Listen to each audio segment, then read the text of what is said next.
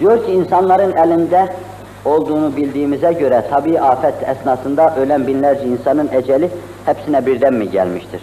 Ne mahsuru vardır yani? Mesela bir sel felaketinde, bir zelzele felaketinde 1000 tane insan ölüyorsa hepsinin eceli birden mi gelmiştir? Allah Celle Celaluhu eceli takdir etmiştir.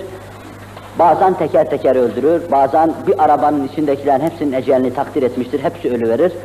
Bazen o araba düşer denizin dibine, hepsi boğulur, bir tanesi boğulmaz, çıkıverir, onunkini takdir etmemiştir.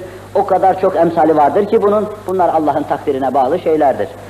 Allah'ın muhit ilmini kavramak lazım. Cenab-ı Hak geçmiş, gelecek, bütün mazi ve müstakbeli bir nokta gibi bilir. O kadar ayan ve beyandır her şey. Öyle bir nokta gibi bilip ona göre verilen hüküm işte böyle olur yani. 1000 tane insan bir araya gelir, hepsi hakkında bir takdir infaz edilir, kaza yerine getirilmiş olur. Hepsinin eceli birden gelmiş olur deriz.